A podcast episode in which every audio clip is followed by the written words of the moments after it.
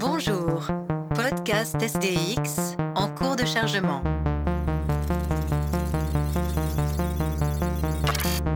Erreur critique. Infection virale en cours. Corruption des données.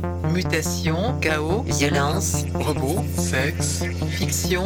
cœur. Infection complète des systèmes logiques.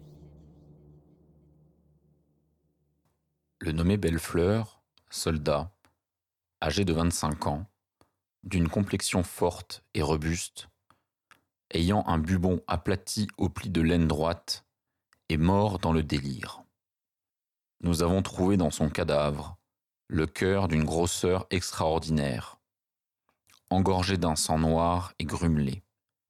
Son poumon, couvert d'un pourpre livide, était un peu adhérent à la plèvre. Le foie était double de l'état naturel, embourbé d'un sang épaissi. La vésicule du fiel était remplie d'une bile noire et verdâtre. La dure et la pimère paraissaient par leur noirceur avoir été attaquées d'une inflammation gangréneuse. La substance intérieure du cerveau était parsemée d'une infinité de petites taches livides. Extrait de Traité des causes, des accidents et de la cure de la peste de François Chicoineau. La peste, cette peste dont il est question dans l'extrait qui vient d'être lu, c'est à elle que nous allons nous intéresser ce soir. Cette peste, cette maladie euh, contagieuse, cette maladie qui passe de personne en personne, qui contamine, nous l'utilisons d'une certaine façon comme métaphore dans notre générique.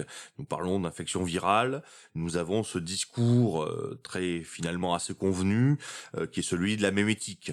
Mais ce n'est pas de ce point de vue-là que nous voulons aborder la peste. Nous voulons l'aborder sous l'angle de la biologie, de la démographie, de son économie, et surtout euh, de son imaginaire et de ce qu'elle suscite, de ce qu'elle a pu susciter et de ce qu'elle suscite encore chez nous. Euh, La peste est peut-être, euh, dans une certaine mesure, le meilleur ami de l'homme, ou du moins son plus proche ami. Je disais le meilleur parce qu'au fond, certains ont dit qu'elle ajustait la population, qu'elle permettait d'avoir d'avoir une fonction de régulation en quelque sorte. Ce n'est pas tellement cela que nous allons regarder ce soir, nous allons plutôt voir la peste comme source de peur et comme matrice des peurs euh, du futur. Euh, bonsoir Cyril, Bonjour à tous. Euh, bonsoir Antoine. Bonsoir. Donc la peste comme matrice des peurs, la peste comme euh, génération, de, au fond comme euh, comme modèle pour notre vision des contaminations futures. Euh, cette peste-là, elle a une longue histoire et cet imaginaire plonge ses racines dans un passé très lointain. Cyril, peux-tu nous parler un petit peu de ce passé très lointain de la peste? Effectivement, comme tu le disais, la peste nous accompagne depuis la depuis l'origine de l'humanité. On, a, on en a des traces à Athènes, on en a des traces dans toute l'Antiquité. Alors un petit bémol Et- quand même sur, sur, sur la peste athénienne qui n'était pas une véritable peste. euh, Oui, oui, oui, vraisemblablement.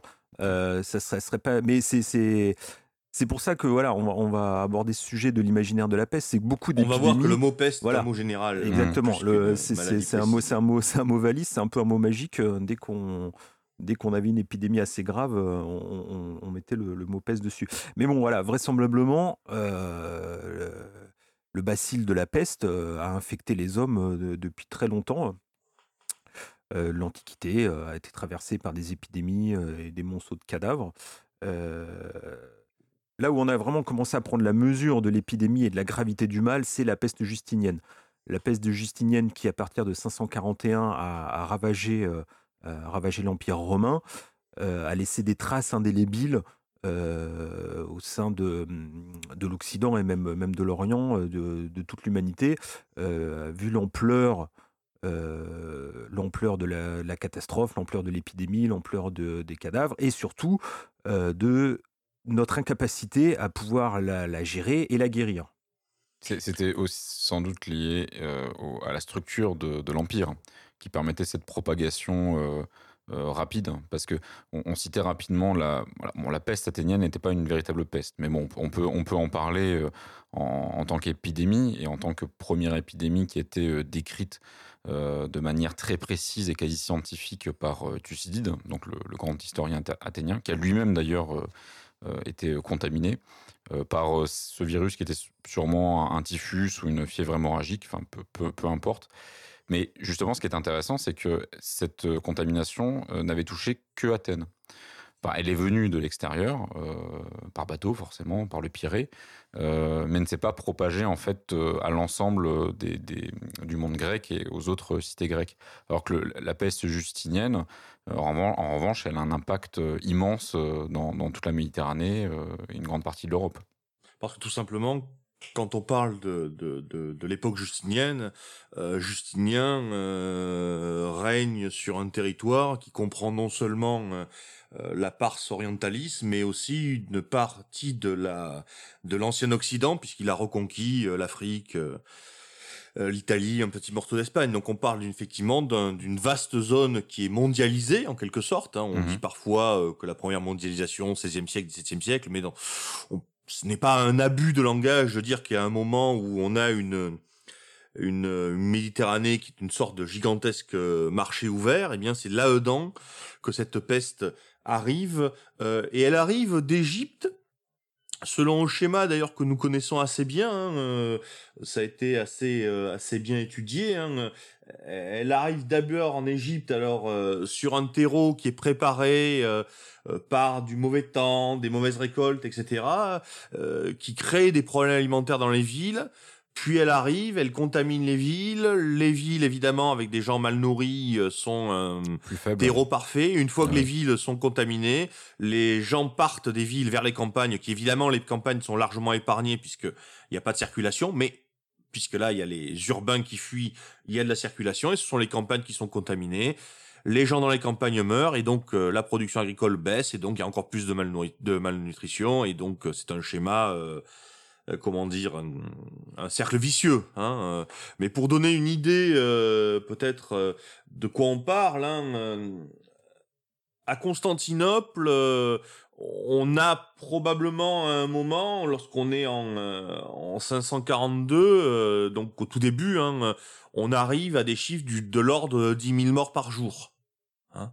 Euh, ce qui est évidemment totalement incontrôlable. Hein. La ville de Constantinople à l'époque est une ville très vaste, hein, de plusieurs centaines de milliers d'habitants mais 10 000 morts par jour, euh, bon, ça n'a pas duré, vous imaginez bien que ça n'a pas duré des années, hein, à ce rythme-là. Mais, euh, mais c'est tout de même des chiffres euh, colossaux, totalement ingérables, et donc, qui dit abondance de morts, dit, dit d'autres contaminations, les puits sont empoisonnés, et tout ce genre de choses, mécaniquement, se produisent. Oui, parce que finalement, c'est cette histoire de, de la peste, qui débute dans l'Antiquité parce qu'on a des sources depuis l'Antiquité, mais mmh. forcément le bacille existait avant, et lié aussi à, l'histoire des hommes, la manière dont ils se déplacent, où ils habitent, la promiscuité des zones urbaines. Athènes, ce n'est pas un hasard, c'est parce que on était au début de la guerre du Péloponnèse. D'une part, c'était une, une, très grande cité pour l'époque, pour, le, on va dire pour le monde méditerranéen, euh, mais même, on va dire mondialement, même si on exclut un, petit peu peut-être l'Orient et, la Chine. Euh, mais euh, voilà, on est dans un moment où des gens se sont rassemblés dans une zone urbaine très dense. En plus, à l'époque, il n'y avait pas de, il n'y avait pas de système d'égout, à la différence de de Rome et, de tout ce qui a été apporté par, euh, par l'ingénierie euh, étrusque là-dessus. Euh, donc le, monde grec est, quand même à, mi-chemin entre la, on va dire les premiers pas vers, vers, un urbanisme plus structuré et quand même quelque chose de très archaïque en termes de en termes d'hygiène et de et de gestion de, de l'eau. On est encore sur des puits, on est encore sur sur des, des villes qui qui utilisent des puits pour pour s'alimenter. Donc on imagine que euh, voilà, euh, en plus on est on est dans c'est une guerre, euh, on est à l'intérieur des murs, donc forcément quelque chose qui une infection qui rentre par le port qui lui-même est sécurisé. donc entre, entre la ville et, le Pirée, il y, a, il y, a, des longs murs. On est véritablement une sorte de, de, de, bouillon de culture. Quoi. Enfin, c'est une cocotte, c'est un système clos qui, qui, qui, est propice à ce genre de, à ce genre de, dévastation par, et par la fait, biologie. et de fait, c'est quelque chose que l'on rencontre tout au long de l'histoire de la peste, à savoir la ville, le port. Et évidemment, en tout premier lieu, l'interface entre, la ville et le port, à savoir les quartiers populaires qu'il y a auprès du port et où il y a euh, le personnel des dockers des, euh, et ce genre de personnes-là qui euh, sont au contact des bateaux, au contact de ce qui est débarqué et qui ont des conditions de vie qui ne sont pas toujours très bonnes du fait de, du niveau social qui est le leur. Oui, c'est pour ça qu'on accusait assez rapidement les pauvres de propager la maladie. Du moins d'être un terreau, pas de propager, parce que évidemment on n'avait pas conscience de la contamination d'homme à homme, mais de d'être un terreau fertile pour la maladie. Hein. Parce qu'il faut, faut quand même revenir euh, sur euh, euh, la notion médicale, les mmh. notions médicales qu'on avait à l'époque, c'est que la, la contagion, la contamination pour les, les, les, hommes de cette époque-là, de ces époques-là, n'existe pas. Voilà, c'est ça. on croyait que c'était dans l'air. Voilà, c'était la théorie des miasmes. Euh, qui a duré jusqu'à jusqu'à très tard, hein, avant qu'on découvre euh, l'origine véritablement euh, du bacille. Et donc c'était, alors il y avait deux choses, c'était dans l'air et il y avait aussi le fait que c'était un fléau de Dieu. Donc c'était Dieu qui envoyait ça pour pour punir les hommes, hein, pour punir les communautés. Et, et, donc c'était dans l'air. Voilà, c'était l'environnement qui faisait que qu'on devenait malade. Donc c'est pour ça que les quartiers pauvres et les quartiers, les ghettos, toutes ces choses-là, les ghettos juifs en, particulier, ils étaient immédiatement accusés de propager la maladie parce que c'était un air impur qui, était dans ces lieux. Cela dit, la théorie miasmatique n'était pas la seule. Il y avait une théorie plus archaïque encore, qui était la théorie humorale. Et cette théorie humorale, qui qui vient de Galien, enfin, etc., euh, est une théorie qui, elle, faisait découler la maladie d'un déséquilibre des mmh. humeurs au sein euh, du corps humain. Vous connaissez le principe de la théorie hum-, humorale, hein, l'être humain est... Est composé de, de, de quatre humeurs, hein, euh, le sang, euh, la bile, le, le, je ne sais même plus d'ailleurs. Vous voyez, euh, ça m'est sorti de la tête. Il n'y a, pas la semence, non? Il y a pas. Non, non, non, non. Il y a, c'est la lymphe, je crois, comme ça. Enfin, bon, en tout cas, et c'est dans l'équilibre de ces quatre humeurs qu'il y a la maladie. Et donc justement, on a des médecins qui expliquent que si les pauvres sont malades c'est parce qu'ils ont de mauvaises humeurs. Alors évidemment, le terme mauvaise humeur aujourd'hui euh, est pris euh, dans un sens euh, totalement autre, mais à, à ces époques-là, quand on dit de mauvaise humeur, quand on parle des mauvaises humeurs, c'est tout simplement parce qu'on se nourrit pas de façon comme correcte, ou parce que l'on ou l'on est trop sombre. Hein, on a dans la euh, dans la pharmacopée théorique euh, pour lutter contre la peste, il y a la danse. Hein. Il faut s'amuser, il faut danser, il faut faire un bon repas, hein. euh, il faut il faut rire. Hein. On a tout ce genre de choses là qui existent à côté de la théorie miasmatique, qui elle au moins, même si elle n'est pas au niveau du contagionnisme dans sa dans son degré d'analyse, au moins fait découler la maladie non pas de problèmes purement internes, mais de quelque chose qui relève euh, du milieu. Hein. Euh, le problème évidemment de la théorie euh, humorale, c'est d'expliquer pourquoi il y a des épidémies. Hein. Enfin, ce qu'on n'appelle pas des épidémies à l'époque. Pourquoi, comment se fait-il que tout le monde, à un moment, commence à mal manger, commence à voir la vie pas correctement et tout le monde devient malade au même moment? C'était évidemment la, grande limite de la théorie humorale. Donc évidemment, l'avancée des, connaissances médicales de l'époque font que la, peste euh, euh, n'est pas n'est pas jugulée, la peste n'est pas n'est pas n'est mal soignée, la peste n'est pas guérie et elle s'étend jusqu'au 8e siècle par vague. Alors évidemment, la peste justinienne fait le plus de victimes au début, hein, comme la plupart des pestes.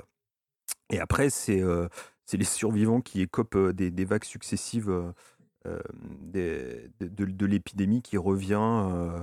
alors au début, si le, schéma est assez classique, le début, ça, revient tous les, euh, tous les 5 ou 10 ans et après ça s'espace de plus en plus euh, les, les, retours de, les retours de peste.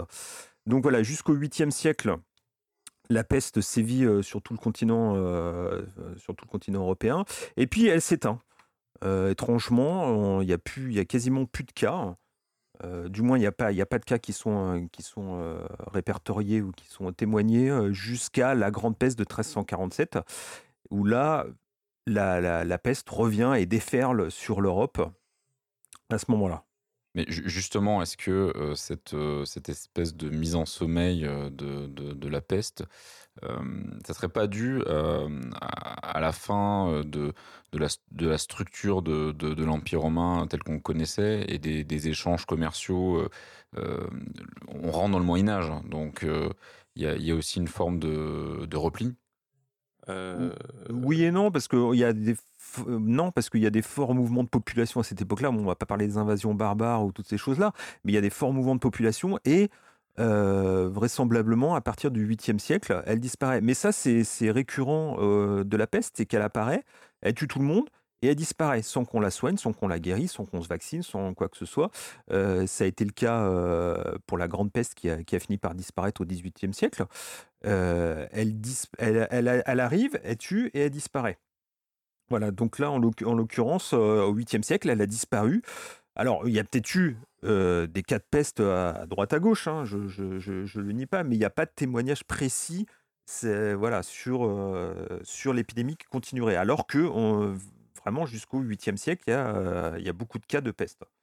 Oui, parce que de fait, au 8e siècle, loin d'avoir un repli finalement. On a au contraire euh, la création de l'Empire carolingien qui va euh, créer une unité euh, qui va aller du nord de l'Espagne jusqu'à quasiment à, l'actuelle Hongrie, avec des armées qui se déplacent, et simultanément dans le monde byzantin, on a la, la dynastie isorienne qui justement elle aussi recrée un État et euh, donc euh, au contraire on est plutôt dans un moment où la où les échanges euh, et où la circulation des hommes et des biens devient un peu plus forte qu'auparavant donc c'est pas dans cette direction là qu'il faut chercher une cause de la, de la fin de cette peste peut-être tout, simplement une immunité des survivants hein.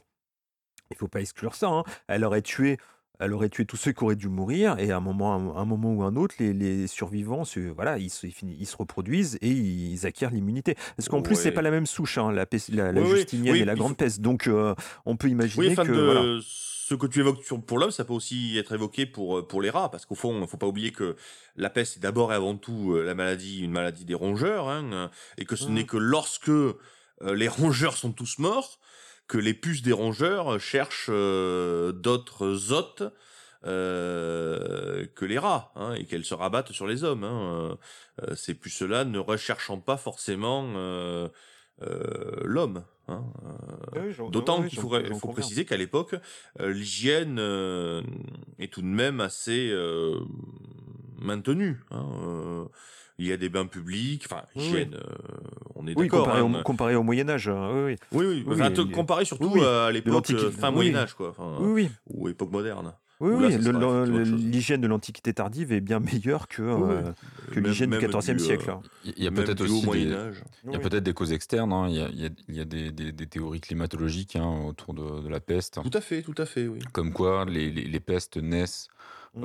en Asie lorsqu'il se provoque des des perturbations climatiques euh, liées à des phénomènes de mousson excessives. Et, euh, là, on a euh, des, bacilles qui, qui, qui s'échangent avec des, colonies de, rats. Je crois même, c'est des gerbilles, des gerbilles hein, au départ qui sont qui sont porteurs de, du bacille. il y a la différence entre les rats gris et les rats noirs aussi, hein, qui ne sont pas tout à fait les mêmes vecteurs de, de peste. Ah bah, les puces sont hein, très sensibles euh, au type d'animaux. Hein. Euh, les puces ne, vont pas de la même façon sur tous les animaux. Hein. Euh, une, enfin, une anecdote qui sera éclairante. Il y a une chose qui frappait beaucoup les hommes en période de peste, c'était que les palefreniers ou les ou les gens de ce genre-là ne mouraient pas de la peste.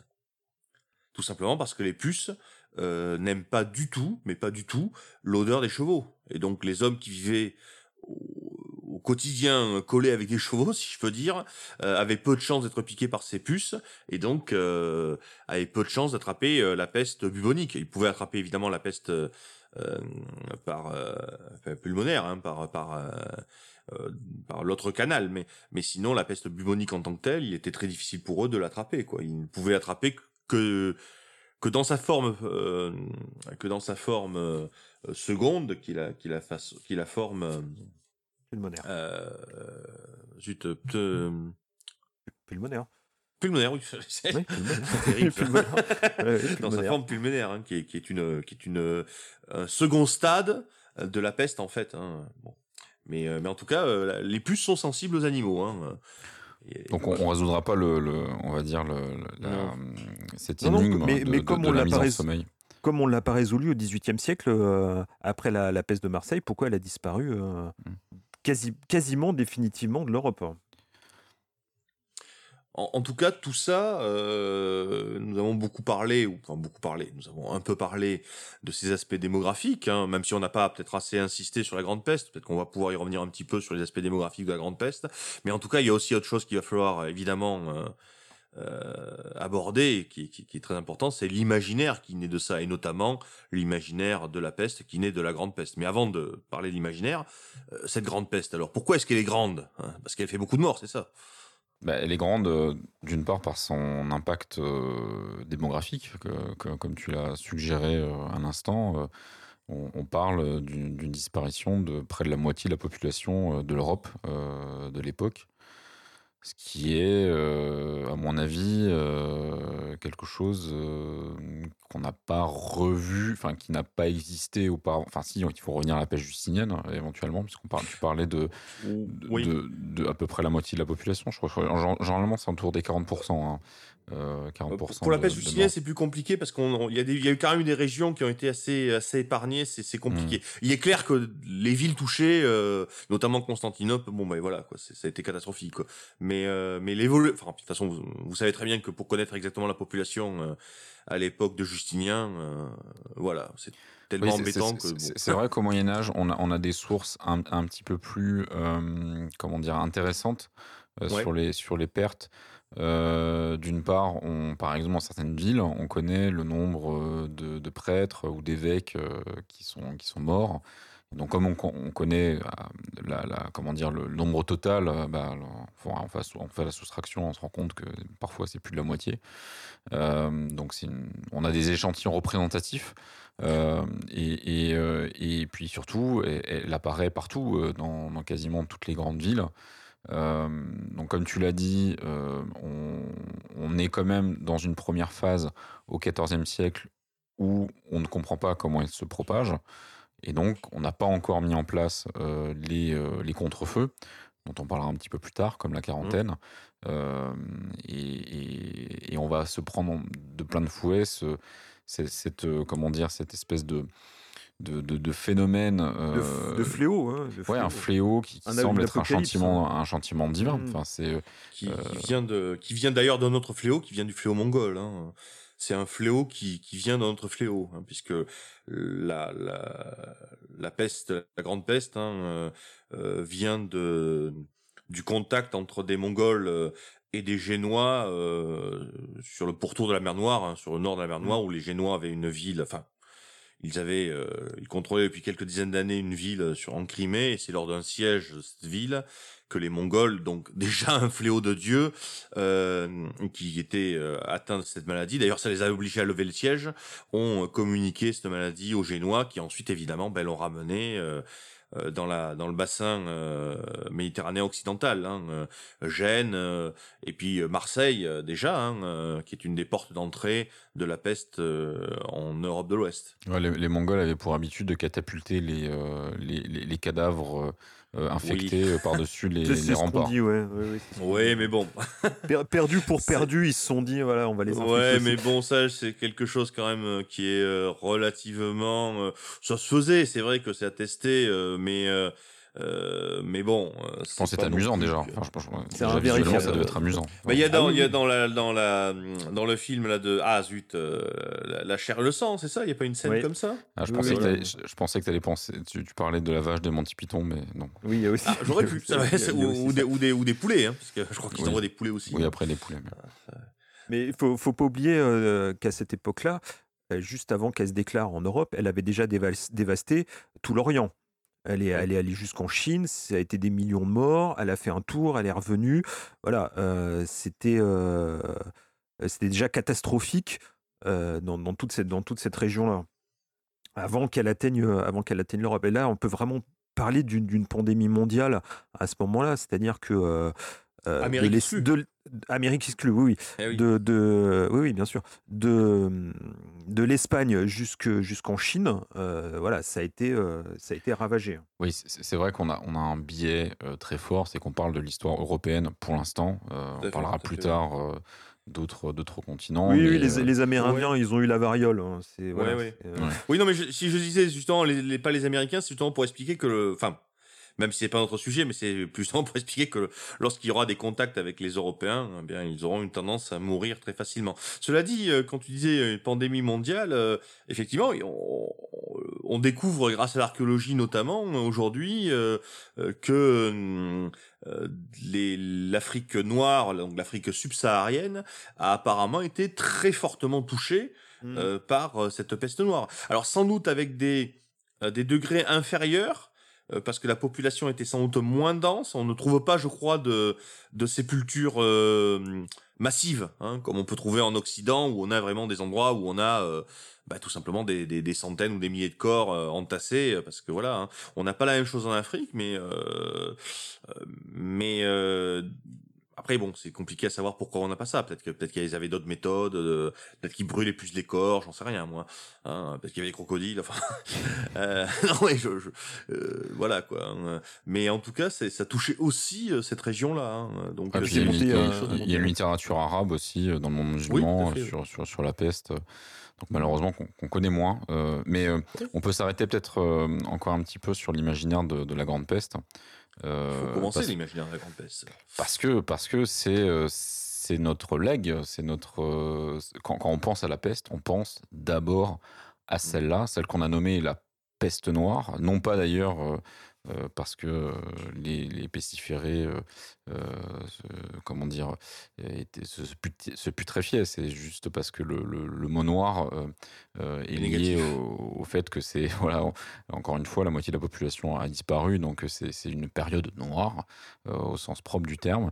Et, euh, et le, Cela dit, la formulation française est plutôt grande peste, il me semble. Je crois qu'on parle de peste noire plus par inspiration euh, Anglo-saxonne. Oui, et Ouais, c'est que- c'est apparu beaucoup plus tardi- tardivement. Bah, D'ailleurs, je hein, crois que le- les anglo-saxons ne disent même peste pas peste noire, ils disent plutôt mort noire. ils disent il Black Death. ouais, ils disent Black Death. Black ouais. Death, ouais, c'est ça, ils disent Ouais, Black ouais. Death, ils disent pas Euh, Black Plague. qu'il y a aussi une catégorie de musique, hein, sûrement, mais euh, sur laquelle nous passerons. Très bien. Euh, Désolé. non, mais sur, sur l'imaginaire, euh, euh, on a eu euh, des, euh, euh, des enluminures, euh, des, euh, des, des peintures euh, qui, qui, qui évoquent à ce moment-là la, la, la promiscuité très forte entre, le, entre la, la- les morts et les vivants. Euh, euh, forcément, euh, quand dans une ville, la moitié des gens mouraient, quand euh, toute sa famille mourait, euh, et qu'on ne pouvait rien y faire. euh, Alors, on pouvait rien y finalement, la- faire, La, frontière et- entre la vie et la mort, elle était très ténue. Quoi. Enfin, déjà, Et on, ouais. Et on, on voulait non plus rien y faire parce que c'était une maladie, c'était une maladie infamante. On était touché par, par la volonté de Dieu de, mourir. Et il y a beaucoup de familles où on cachait, hein, on cachait des, des malades. Et ça, d'ailleurs, ça, ça, permettait la contagion extrêmement rapide des villes et, aussi un, refus de, se, de se soumettre aux, autorités quand on leur disait qu'il fallait, il, fa- il fa- il fallait mettre en quarantaine certaines personnes de la famille, etc. Bon, cela dit, les autorités pendant la Grande Peste euh, ont été assez peu actives, hein, euh, si ce n'est à l'échelle Au- des villes, effectivement. Au début, au début, alors il y a, il y a le, il y a le cas italien hein, qui a mis en place Ouais. de nombreuses, euh, de nombreuses réglementations. Et ils, sont vraiment, ils étaient vraiment à la pointe Mhm. de ça. Et c'est ce qui est étonnant, c'est que euh, on, on remarque que les populations ne voulaient pas suivre ça parce que pour eux c'était une atteinte à leur liberté. Euh, c'est voilà, c'est assez étonnant de, de voir que euh, Bah, de fait, la quarantaine. ouais, euh, alors, c'est pas la quarantaine. En général, on, on- on fonctionnait, on fonctionnait de deux façons en fait. Dans un premier temps, euh, on emmurait les malades. Ouais. Hein, euh, en laissant euh, la possibilité de les nourrir. euh, avec des paniers évidemment, hein, suspendus. hein. Et puis dans un second temps, on emmurait les personnes saines. C'est-à-dire que les personnes saines s'emmuraient pour se pour se se fermer de, du reste de la ville qui était contaminée. Quoi. Mm. Et évidemment, euh, ceux qui avaient les moyens et qui étaient euh, les moins euh, soucieux du sort de leur ville euh, fuyaient. hein. C'est le, le schéma classique. hein. Mais, mais en tout cas, peut-être qu'il faudrait pas, pas trop insister sur cet aspect euh, de punition divine. Euh, elle existe, enfin, il existe, pardon, cet aspect. hein. Euh, Il y a parfois l'idée que la peste, eh bien, on l'a bien mérité, mais euh, ce n'est pas, euh, ce n'est pas forcément attaché à l'échelle des individus. hein. C'est-à-dire que oui, nous sommes pécheurs. C'est des communautés Dieu qui sont frappées. hein. Oui, oui, voilà. Euh, et finalement, on n'est pas coupable d'être malade. Faut pas, faut, Non, voilà. non, non, non. Non, non, la société l'est. Voilà. Ouais. C'est une maladie collective Oui. qui aurait dû qui aurait dû être en fait soignée c'est une individuellement. maladie sociale. C'est une maladie Voilà, sociale. mais voilà, c'est ça. C'était voilà, c'était des des, coll- des collectivités, des communautés qui étaient qui étaient touchées, hein, mais et ça aurait dû être soigné individuellement. Et euh, non, non, ils essayaient de le soigner euh, de manière collective et ça, ça marchait pas. hein. D'ailleurs, on peut parler Après, il y a- de qui soignait. Euh, Si, on ouais, parle de l'imaginaire, il y a les médecins de la peste. il y a les médecins de la peste. évidemment. Euh, qui étaient ces médecins de la peste Parce que j'ai cru comprendre qu'il y avait beaucoup de médecins qui ne voulaient pas soigner les pestiférés. On peut les Après, euh, comprendre. pendant la grande peste, les médecins, il n'y en a pas non plus beaucoup. Et hein. il y- et il y avait beaucoup de gens qui ne voulaient pas être soignés par les médecins. Hein. Faut, faut pas oublier euh, comment on considérait les médecins à l'époque. On, on- on préférait les, les, les dentistes de foire que les, les médecins et leurs sciences. Bah, faut, faut pas oublier les résultats des médecins, surtout. Oui, oui, oui. De oui. fait, euh, Mais les, les fa- ces fameux médecins de la peste, donc euh, avec euh, leur. euh, ah, mais ils apparaissent bien plus tard. Ils apparaissent au XVIIe siècle. Ah oui, c'est plus tard. attendre. Donc quand, on est tard, vraiment dans cette période de la peste noire, Ouais. on, euh, donc euh, Non, y a pas. les- Alors, je sais euh, bien les que le ouais. cinéma, le cinéma, etc. euh, D'accord. va, va, va faire ça. hein. Mais le, le, le médecin de, de peste avec son, son costume, euh, son masque, Son etc., il faut attendre le début du XVIIe siècle pour avoir ça. hein. Ah d'accord, non, j'étais persuadé avant, que ça, ça démarrait au pas- début, on est, on est tellement, euh, on, on sait tellement, enfin, il- il- oui, on sait tellement pas quoi faire de, de tout ça que non, non, il y a pas, c'est pas encore mis en place euh, tout- tout- toutes ces choses-là. hein. Non, non, tout ce qu'on tout ce qu'on fait, euh, Mais- mais t'as fait, raison. danser avec la mort. En, en- en termes d'imaginaire, tu, tu t'en, es la preuve, Mhm. c'est que voilà, le médecin, le médecin de peste, tu as l'impression qu'il est là de, de le- depuis l'origine. Oui. C'est, tellement une image Ouais. euh, forte euh, que, que voilà, on a, c'est, tellement associé à la peste qu'on, qu'on peut pas s'en dissocier. hein. Ouais, ouais. Non, mais en fait, euh, pendant, euh, pendant cette, cette grande peste, euh, euh, non seulement on peut rien faire, mais ça, on- plus tard non plus, on pourra pas faire grand chose, mais en plus, on ne, on ne tente rien, parce que, parce que, enfin, de toute façon, euh, que, que peut-on tenter? Euh, on, on a bien sûr quelques médecins qui ont des, qui ont des, euh, qui essayent d'appliquer la théorie humorale, etc., mais pff, euh, concrètement, on voit bien que tout le monde meurt. Voilà. Et qu'est-ce qu'on fait Comme c'est euh, dans l'environnement, c'est dans, dans, dans les airs, donc qu'est-ce qu'on fait? On fait des fumigations, beaucoup. Mhm. euh, de soufre ou, ou d'autres d'autres plantes. On fait des feux, euh, des, grands, des, des, des grands feux. Ça a été le cas, alors c'est beaucoup plus tard, hein, mais c'est la, la grande peste Oui, de plus Londres. tard. euh, beaucoup plus tard. Mm. oui, oui, beaucoup plus tard. Mais bon, voilà, on essaie de le faire parce que on, on- alors c'est, en fin de compte, c'est, enfin si, nous on peut, on considère ça idiot, mais voilà, euh, ils voulaient assainir euh, l'environnement. Donc en faisant des grands feux, ils pensaient que ça allait, euh, ça allait assainir. Alors après, ils ont fait des choses, ils ont, ils ont aussi fait des choses idiotes. hein. C'est ouvrir les fosses septiques. euh, oui, on est bien plus tard, je suis d'accord. Ouvrir les fosses septiques et les égouts en croyant que les mauvaises odeurs allaient chasser la peste. Donc Oui, évidemment, hein, paradoxal c'est- puisque puisqu'on Bah oui. pensait que c'était les mauvaises odeurs qui étaient euh, des Ouais, odeurs de mais voilà. maladie, bon. euh, ouais, Mais- on- on Mais encore une fois, tout ça, c'est bien plus tard, parce que justement, pendant la Grande Peste, comme on ne sait pas quoi faire et qu'on ne fait rien, c'est justement parce qu'on est totalement impuissant et qu'on en a complètement conscience de son impuissance que l'on va créer cet imaginaire si particulier qui va être la danse macabre, qui va être de passer du gisant au transi, hein, le, fait qu'effectivement euh, euh, le, gisant, donc cet homme euh, couché sur sa tombe dans une position de sommeil, dans une position calme. Nous avons tous vu ça dans des musées ou dans des cryptes d'église. Hein, le chevalier avec son bouclier, un visage apaisé et un chien couché sur ses pieds. Hein. C'est l'image du gisant, l'image de l'homme qui est heureux et qui se repose dans la mort. Et bien justement, ça au XVe siècle cette euh, représentation recule au profit de ce qu'on appelle le transi, c'est-à-dire une euh, représentation du corps mort qui est une représentation euh, de film d'horreur. C'est-à-dire qu'on représente non pas un mort apaisé, on représente une charogne pourrie. on représente les, les, les, les, viscères, les os, la peau déchirée. Et c'est justement parce qu'on est impuissant que la mort triomphe. Hein.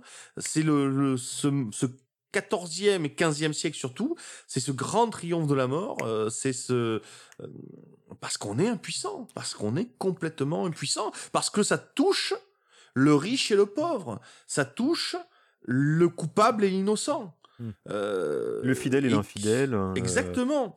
et donc du coup, tout, tout s'écroule, tous les références s'écroulent.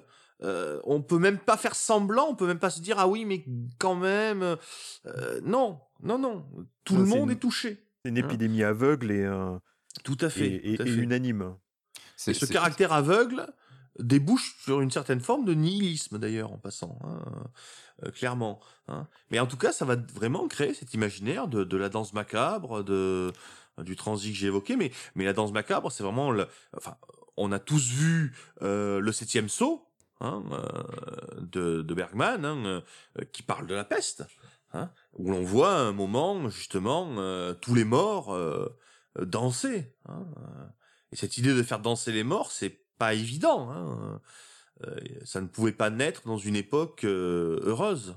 Oui, et puis on peut, on peut aussi imaginer dans, dans, l'état où étaient les, les morts, enfin les morts, les malades dans les derniers mmh. jours, les dernières heures de leur vie, oui, ils étaient plus morts que vivants, mais ils étaient encore mmh. vivants. Donc il y a évidemment, nous, on pense aux morts vivants euh, assez rapidement, mais mmh. oui, ça devait, être quelque chose d'assez choquant, euh, d'assez choquant à l'époque. Et puis c'était en grand nombre. Hein. C'était les voilà les, les, les, rues, euh, les rues en étaient jonchées. C'était des montagnes de, de, corps partout. Alors là, évidemment, on parle de la, la grande peste grosso modo la première génération après 1347, mais après elle revient endémiquement tout, comme je l'ai dit tout à l'heure, au début, c'est très rapide, c'est tous les 5-10 ans, puis après, ça s'espace. Tous les 15-20 ans, elle revient. Et elle revient avec le printemps, parce que mmh. l'hiver quasiment elle disparaît, parce qu'évidemment les puces ne sont pas actives l'hiver, et elle revient, voilà, donc on savait, une personne pouvait la vivre deux fois dans sa vie, deux ou trois fois dans mmh. sa vie, une vague de peste qui revenait, qui ravageait tout, et qui repartait comme elle était arrivée. Hein. Oui, il faut bien comprendre que même lorsqu'elle repartait, les populations étaient affaiblies, elles ne pouvaient pas travailler correctement euh, pendant le printemps pour faire les récoltes, mmh. elles étaient affaiblies pour l'hiver et elles mouraient l'hiver aussi euh, d'autres maladies ou tout simplement de faiblesse ou de malnutrition. Hein. Donc mmh. euh, il y avait un effet de, cumul. Ajouté à ça, il faut, il faut quand même rappeler que la grande peste en Europe occidentale correspond exactement à la, période de la guerre de Cent Ans. Oui.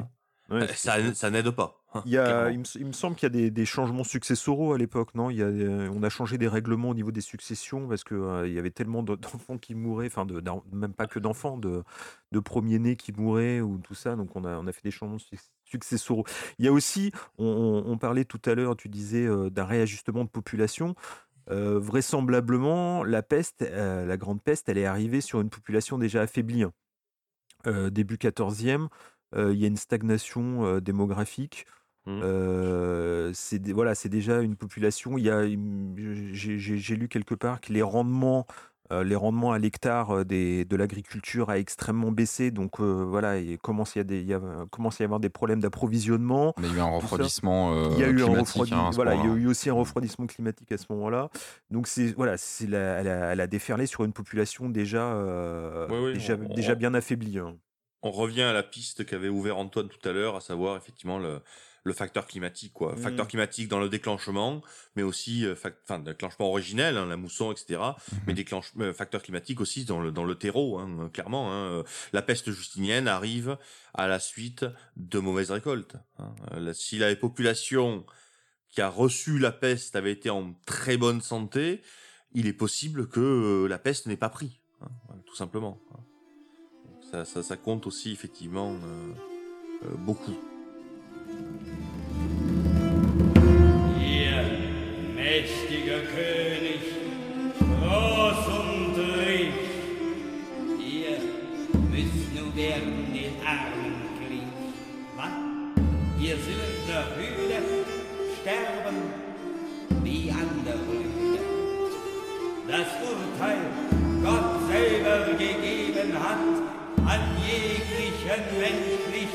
Stadt, dass sie müssen in der Erden wieder zu Aschen werden.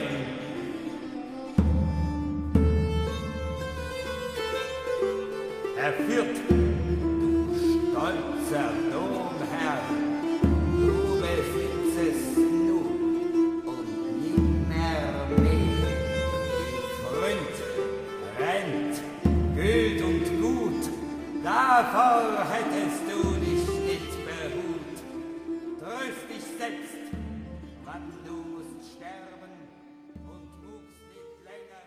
Donc la Grande Peste, elle, continue à, ravager le monde euh, à partir du, du 14e siècle jusqu'au, euh, on l'a dit, jusqu'au 18e siècle. Euh, en 1665, euh, il y a une très grande épidémie à Londres. Je ne sais plus combien, je crois que c'est la moitié de la population londonienne qui disparaît à ce moment-là. C'est une catastrophe. Ça aussi, ça, ça a dû marquer évidemment l'imaginaire euh, anglo-saxon euh, de manière très importante.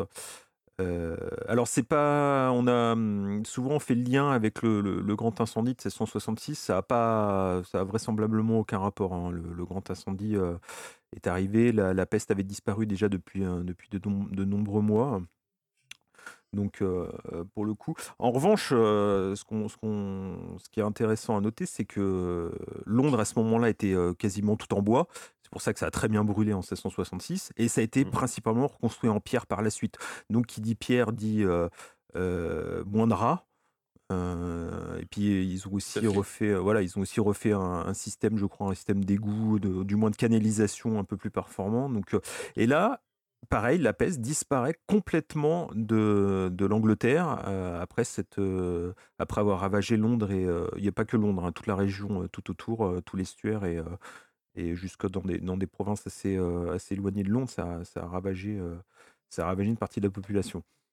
Donc voilà, la, la- la- la peste disparaît euh, d'Angleterre à ce moment-là pour revenir euh, en Europe, en Europe continentale euh, par Marseille en, en 1720. Euh, Cédric, euh, tu, tu veux nous en dire deux mots? Bah, tout simplement, la, la peste de, de Marseille de 1720, c'est euh, l'une des dernières euh, grandes pestes que nous avons connues en Occident. C'est aussi l'une de celles que nous connaissons le mieux, car après tout, euh, Marseille euh, en 1720, eh bien c'est en France, c'est dans un état moderne. hein, nous sommes après Louis XIV, l'administration est déjà sur la pente ascendante, elle se construit, donc elle produit beaucoup d'archives que les historiens ont pu étudier. Donc c'est une peste que nous connaissons bien et qui a eu lieu en plus à un siècle qui est celui des Lumières, qui est celui d'une certaine d'un certain goût pour la rationalité et donc pour la rationalisation. Donc tout cela fait que c'est un, un objet historique euh, qui est tout particulièrement intéressant pour nous. Et donc euh, lorsqu'on regarde cette peste de Marseille, eh bien tout d'abord il faut partir d'un d'un point simple, c'est que en 1720 Marseille est parfaitement protégée euh, de la peste euh, protégés par des moyens qui sont des moyens empiriques. Euh, c'est l'expérience qui leur a enseigné euh, la façon de lutter contre la peste, ou du moins de se prémunir contre le début de la peste, car au fond, c'est là la clé. On se sauve de la peste en évitant la peste et non pas en guérissant de la peste ou quoi que ce soit, puisque ça on peut pas. hein.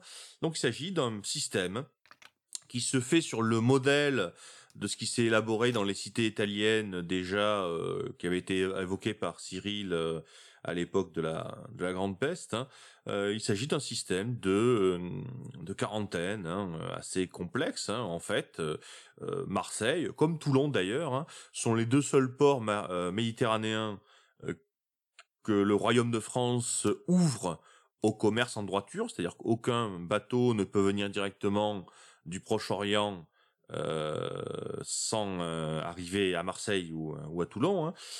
Euh, et donc, euh, les bateaux qui arrivent euh, à Marseille doivent présenter euh, leur patente, hein, c'est-à-dire en fait des euh, documents qui ont été délivrés euh, dans euh, chaque port, hein, euh, où les autorités de chaque port euh, disaient, ben voilà, ce bateau n'est pas inquiétant parce que nous connaissons son passé, il n'y a pas eu de mort, ou bien alors, ce bateau euh, nous est suspect parce qu'il y a eu euh, euh, tel ou tel euh, accident, euh, le décès de, de marins, euh, ou bien parce que le bateau vient d'une ville euh, qui est connue pour avoir la peste. Alors même si sur ce bateau il n'y a pas eu de mort, euh, qu'il n'y a pas eu de problème, eh bien euh, le bateau venant d'une ville où il y avait des cas de peste, eh bien on le considère comme étant suspect. hein. Et donc tout cela qui fait un petit peu la biographie du bateau, hein, euh, est pris en compte par les autorités portuaires, euh, qui donc euh, fixent les conditions de la quarantaine euh, pour ce bateau. hein, euh, les conditions de la quarantaine, le lieu est différent suivant les conditions de la quarantaine. Euh, ça peut être sur une île à l'écart ou dans des bâtiments dans le port même de Marseille. Cette durée de la quarantaine est variable suivant l'équipage, le bateau, la cargaison. hein, tout cela est pris en compte. Et cela marche très bien. Hein.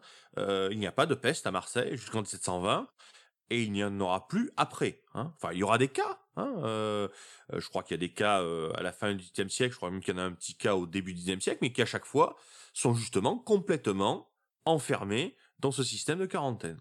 Alors pourquoi en 1720 il y a cet accident? Bien justement parce que la quarantaine, ça ne fonctionne que si on la respecte et que, comme on l'a vu pour euh, nos marins génois au début de la guerre, de la, de la peste, euh, de la grande peste, eh bien, euh, la, le vecteur, euh, euh, le meilleur vecteur pour cette maladie, c'est tout de même le commerçant, le marchand, hein, puisqu'évidemment, lui, il a des biens euh, qu'il veut faire circuler, hein, et en l'occurrence, évidemment, il s'agit de tissus, hein, de soie, de balles de coton, c'est-à-dire un support impeccable pour les puces.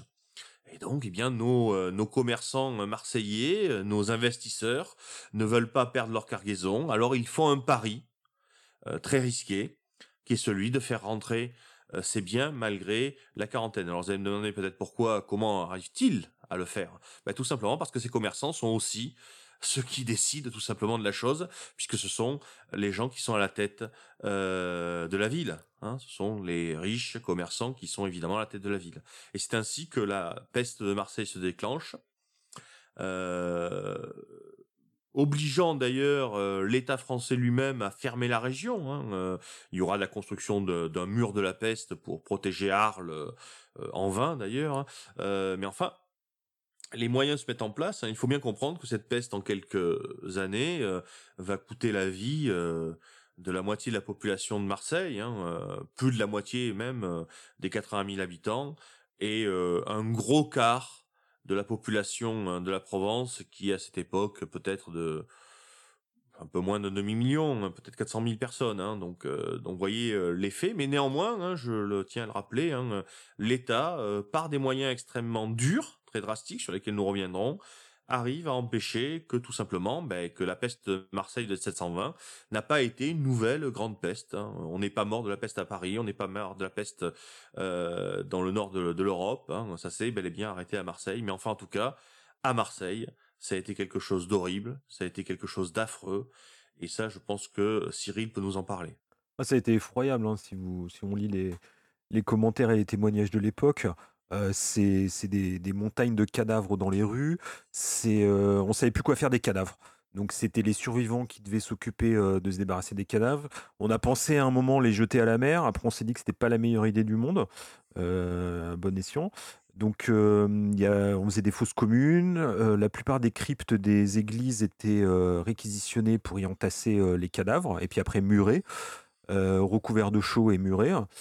Euh, alors on avait, voilà, on- comme tu disais, on, on avait, on commençait peut-être à comprendre la, la contagion du- de la chose. Donc, euh, ils avaient la bonne Bon, idée on, on de. est toujours avec la théorie euh, oui. miasmatique, mais enfin, il y a déjà des contagionnistes. Voilà. C'est vrai qu'à Marseille, Il y a déjà, des voilà, il y a déjà contagionnistes. des contagionnistes. On est, euh, on est dans les lumières, donc on commence déjà, voilà, la médecine. euh, la médecine fait des- de, de grands progrès, mais euh, voilà, comme en plus, euh, comme tu disais, l'État français encercle la ville et la Provence, donc bah c'est- un mouroir, hein, la ville est en quarantaine, donc qu'on soit infecté ou, bien portant, bah non, on est enfermé avec les, morts et avec les, malades, donc. la ville, voilà, la ville c'est effroyable. On parle de, montagnes, je sais plus par jour, c'est des milliers, des milliers de morts qui s'accumulent.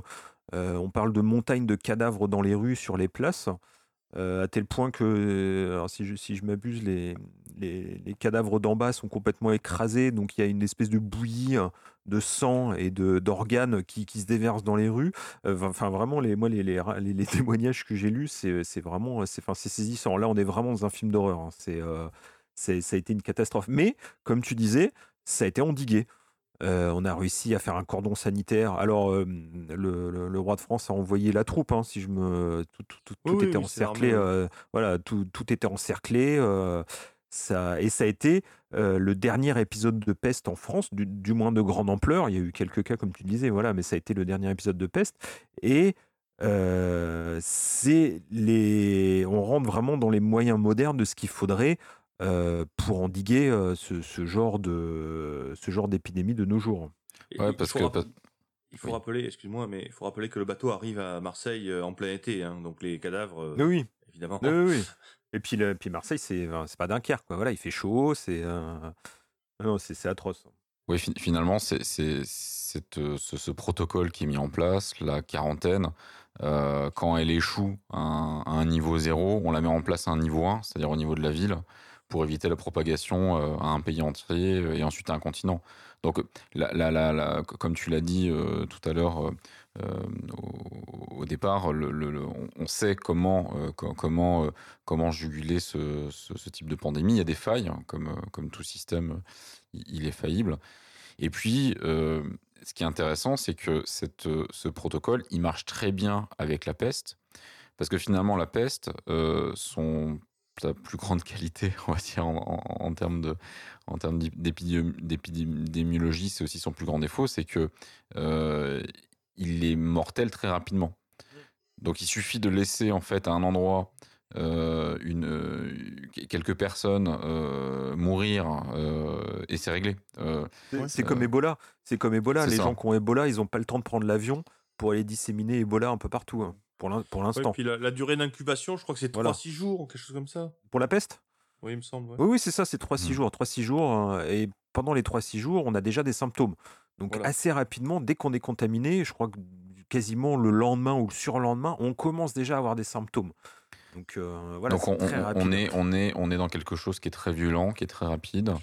Euh, donc les signes sont immédiatement détectables. Et euh, sans, sans connaître en fait le, le mode de, de- reproduction euh, du, euh, du- du bacille et toute la chaîne, donc en partant du rat ju- jusqu'à l'homme, on arrive à, à- à- trouver des solutions. Donc finalement, c'est- une maladie qui est à la fois terrible et, euh, et simple à endiguer une fois qu'on a compris euh, qu'il faut mettre en place ce protocole.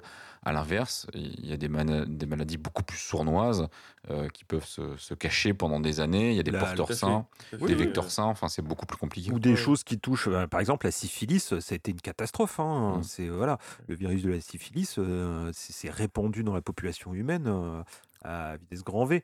Et là, t'as beau faire une quarantaine, c'est voilà. Ou t'as beau, euh, euh, t'as beau dire qu'il faut, euh, il faut avoir des mœurs respectables ou des choses comme ça, ça marche pas. Mm. Voilà, c'est. euh, Ouais, comme, comme, comme le sida, comme le sida, c'est-à-dire que la personne peut être en bonne santé pendant plusieurs années, euh, contaminer plein de le gens. sida, quand il y a eu le déclenchement, le, le- le vivier de malades était si restreint euh, que des pratiques, enfin des méthodes prophylactiques auraient pu être mises en, en œuvre et des méthodes de quarantaine auraient pu éventuellement euh, euh, suffire, puisqu'il y avait un, un vivier qui était extrêmement réduit à très peu de porteurs, euh, très peu de cas identifiés, etc. Quoi. Mais on, Euh, on reviendra sur bon. le sida, je pense. C'est- Hmm intéressant sur plein de, plein de sujets, le sida.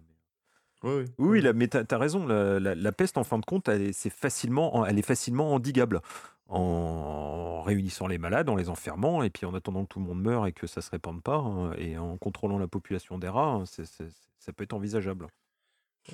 Après, bon, évidemment, on reconnaît les signes. Faut-il encore euh, vouloir les reconnaître hein? Et à Marseille, il y a eu euh, une, une certaine mauvaise volonté qui, Oui, qui oui. est pas due d'ailleurs, euh, comment dire. Faut, faut comprendre les gens aussi. Vous savez, c'est c'est quand, euh, quand, euh, quand un médecin euh, vous annonce que vous avez une grave maladie, euh, en général, vous allez voir un autre, un autre médecin pour savoir si vraiment il s'est pas planté, quoi. Alors que si votre médecin vous dit que vous avez rien, vous n'allez pas voir un autre médecin pour vérifier que vous avez rien. Donc effectivement, quand on a des mauvaises nouvelles, on a du mal à y croire. Et je, je, je ne crois pas forcément que les, les échevins, les autorités municipales de Marseille euh, aient voulu cacher la chose, mais je crois qu'ils ont eu du mal à l'admettre euh, parce que tout simplement c'était c'était si grave, si horrible que puis, puis ça les rendait impuissants. En, en fin de compte, on en revient à Tchernobyl. Ouais, il y a quelque chose cet ordre-là. Il y a, effectivement. ouais, ouais, il y a, il y a un espèce de, de réflexe psychologique euh, des autorités à, pas, comme tu dis, pas à minimiser, mais peut-être le, le choc. Euh, non, mais non, c'est c'est pas la peste. euh, mais non, c'est pas un accident nucléaire. Tout va bien se passer. euh. Le réacteur Voilà. fonctionne encore. Oui, oui, oui. Voilà. Non, non. Oh, les gens, c'est pas des bubons qu'ils ont, c'est rien. C'est c'est- c'est un coup de soleil. euh, Voilà. c'est, euh, Ouais. Ouais, ouais, non, mais il y a quelque chose de cet ordre-là, du, euh, euh, parce que bon, faut, faut quand même préciser que les, les échevins qui, euh, qui, qui ont causé la chose au fond, puisque c'était leur cargaison, euh, etc. Euh, euh, non, euh, ben ils sont pas partis. Euh, on peut dire ce sont des salauds, tout ce qu'on veut, euh, mais ils ne sont pas partis. Ils sont restés dans la ville. Et, euh, ils ont fait leur travail aussi bien qu'ils pouvaient le faire, avec les risques énormes. Hein. je veux dire, ils étaient riches, ils étaient au courant très tôt, ils auraient pu partir. Hein. Je dis pas que leur réputation aurait été impeccable jusqu'à la fin de leur vie. Hein. Je pense que tout le monde leur en, leur en aurait voulu, euh, mais ils auraient pu sauver leur peau. Mais il y en a la plupart d'entre eux sont, enfin, ils sont tous restés. Hein. Ouais, Euh, c'est ce qui s'est passé à Londres, hein, par exemple. À Londres, euh, tous les, tous les riches et les, les nobles sont partis. Bon, ils sont revenus, l'épidémie n'était pas finie, donc ils se sont fait rattraper sur la fin. Mais euh, dommage pour eux. Mais oui, oui, tu as, raison, eux, ils sont restés et ils, ont, ils ont subi leur- les conséquences. Alors, est-ce que c'était de l'inconscience? Peut-être qu'ils ont cru à leurs mensonges. hein, euh, Non, mais- non, mais je pense que non. enfin, Non, non, ils ont voulu faire leur boulot et puis. euh, Ouais, je pense qu'ils ont effectivement, ben, euh, il y avait peut-être une part de culpabilité malgré tout, puis puis puis puis bon, ben voilà, c'est c'est, euh, il y avait aussi une pression sociale qui était euh, qui était le regard des autres, le regard de la population, le regard du clergé qui lui euh, a été évidemment héroïque. Hein, après tout, c'est sa fonction hein, euh, d'assister les morts. Hein. D'ailleurs, euh, petite précision, une chose qu'on a peut-être un petit peu négligée, il ne faut jamais oublier qu'une des parties, euh, enfin d'un des points horrifiques de la peste, c'est le fait que l'on meurt sans recevoir les derniers sacrements. Parce qu'il y a tellement de morts, parce que parce que tout simplement les prêtres sont éventuellement eux-mêmes morts. hein, on ne peut pas forcément, enfin on est on est parfois euh, en position de ne pas recevoir les derniers sacrements, en position de mourir seul.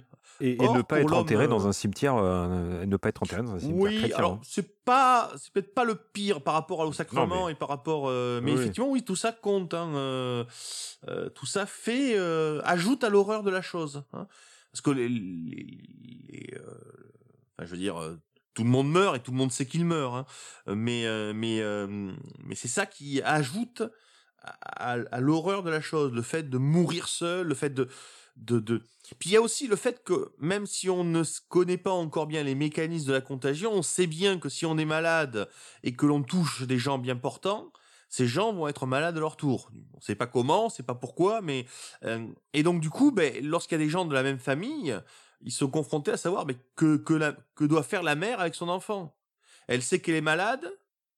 Est-ce qu'elle doit euh, garder son enfant et, le contaminer? Ou l'abandonner et le laisser mourir tout seul? Ça, ça crée des choses qui sont absolument euh, abominables. Hein, et ça, c'est... euh, mais une fois que c'est lancé, la peste, il y a, y a- plus de responsable quelque part. Je veux dire, le régent à l'époque, puisque c'est pas c'est pas le roi de France, c'est le régent. euh, il a fait au mieux, il aurait pu rien faire de plus. Euh, S'il n'avait pas fait son mur, s'il n'avait pas envoyé la troupe, etc., eh ben, les gens qui sont morts seraient quand même morts, et puis il y en aurait d'autres qui sont morts, c'est tout. Euh, Il n'y avait aucun moyen, euh, une fois que c'est lancé, de faire que ça soit moins atroce, quoi, globalement. hein. Tout simplement.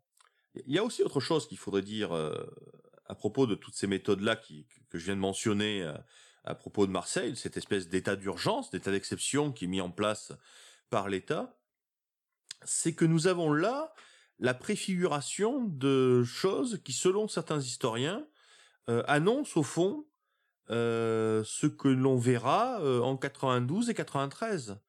Euh, la fameuse terreur, hein, avec son T majuscule, hein, qu'il faudrait mettre évidemment entre guillemets, euh, n'est pas une invention nouvelle. C'est au fond les méthodes euh, de la euh, prophylaxie, ce sont les méthodes de la quarantaine, ce sont les méthodes de l'urgence face à la maladie qui sont appliquées face à une maladie sociale qui n'est plus la peste, mais qui est la contre-révolution. hein.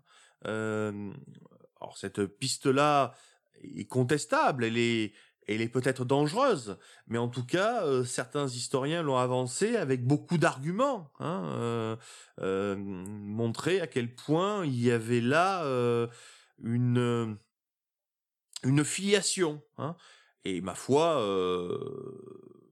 le rapport entre la question, entre la gestion sociale de la maladie et la gestion sociale de la criminalité, ou la gestion sociale de la déviance intellectuelle, ou la gestion sociale de l'adversité, etc., euh, ce n'est pas une nouveauté. Hein. Il y a quelque chose cet ordre-là. hein. La maladie, l'épidémie, ce n'est pas seulement un événement euh, d'histoire naturelle, c'est aussi un événement social c'est aussi un événement politique. Et c'est peut être une matrice de réaction politique. Et là, on en a l'exemple, euh, flagrant avec la, peste de San Francisco au tournant du au tournant du XXe siècle. qui donc c'est une peste en provenance de Chine, Mhm. qui avait déjà fait des millions de morts en Chine et Qui qui est passé à Hawaï. hein. voilà, qui est passé, qui est passé par Hawaï et qui arrive sur, qui arrive dans le port encore une fois, hein, dans le port de, de San Francisco. Et euh, alors là, on a euh, peut-être un, un basculement vers une autre histoire, euh, plus que l'histoire de la maladie. C'est presque l'histoire du traitement de la maladie qui, qui commence à rentrer en jeu à ce moment-là. Tout à fait, parce qu'au fond, à- au moment de la peste de San Francisco, donc tout d'abord, il faut dire une chose toute simple, hein, c'est que la peste de San Francisco, qui va durer euh, quelques années, ne va quasiment faire aucun mort. Enfin, elle en fait une centaine. hein. Ce qui, au regard de la population de la ville et au regard de la maladie, euh, est dérisoire. Quand on compare avec Marseille, quand on compare, enfin, vous comprenez bien que on est dans une autre même. Hein La, grippe faisait sûrement Oui, plus de oui. morts euh, au même moment. euh. Exactement. Enfin, la dizaine- syphilis, ouais, encore une dizaine fois, ouais. Hein. Donc, euh, oui, donc cette peste de San Francisco, en gros, c'est 1900, 1904. Il y a des résurgences un petit peu plus tard. Enfin bon, euh, elle, elle, elle fait très peu de morts parce qu'au fond, ben, on a les moyens de lutter contre elle. On a, on a des vaccins. euh, on va, on va, on va en dire quelques mots d'ailleurs. Non, ce qui est intéressant dans cette peste-là, c'est qu'on va la penser euh, très rapidement euh, comme une métaphore euh, une métaphore politique et une métaphore raciale, puisque cette peste va toucher essentiellement les populations pauvres de San Francisco, qui sont des populations chinoises. hein. Euh, je rappelle qu'on est à l'époque de du Chine. hein. jaune. Pardon? Et puis elle vient de Chine, donc elle doit toucher les Chinois. tout à fait, tout à fait, oui. Non, mais c'est. Puis c'est Oui, le jaune, hein, c'est l'époque des périls Oui, jaunes. hein. Donc euh, ça sera perçu comme ça, et ça va être surtout l'occasion hein, de mettre en place toute une série de mesures qui vont permettre de- d'expulser en partie les Chinois de Chinatown, hein, pas entièrement, mais en partie, hein, euh, pour pouvoir récupérer les, le foncier qu'ils occupaient illégalement, on est d'accord, mais enfin après tout, euh, on est en Californie, donc euh, les seuls à occuper le terrain légalement, c'était les, Indiens, et les Indiens sont morts. Hein. Euh, petite parenthèse, euh, je crois que c'était le le quart ou la moitié de la population indienne d'Amérique du Nord qui vivait en Californie au XVe siècle. Hein, donc bon, y avait beaucoup d'Indiens. les Amérindiens, je crois qu'ils sont morts à 96% de la variole. hein. C'est un chiffre aussi Voilà. effroyable que ça. hein.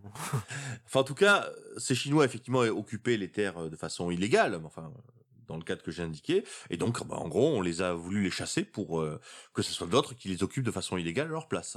Euh, donc, ça a été vraiment une, une, une opportunité de, de, de faire passer tout cela. Hein. Ça a été une opportunité de vendre du béton. Hein.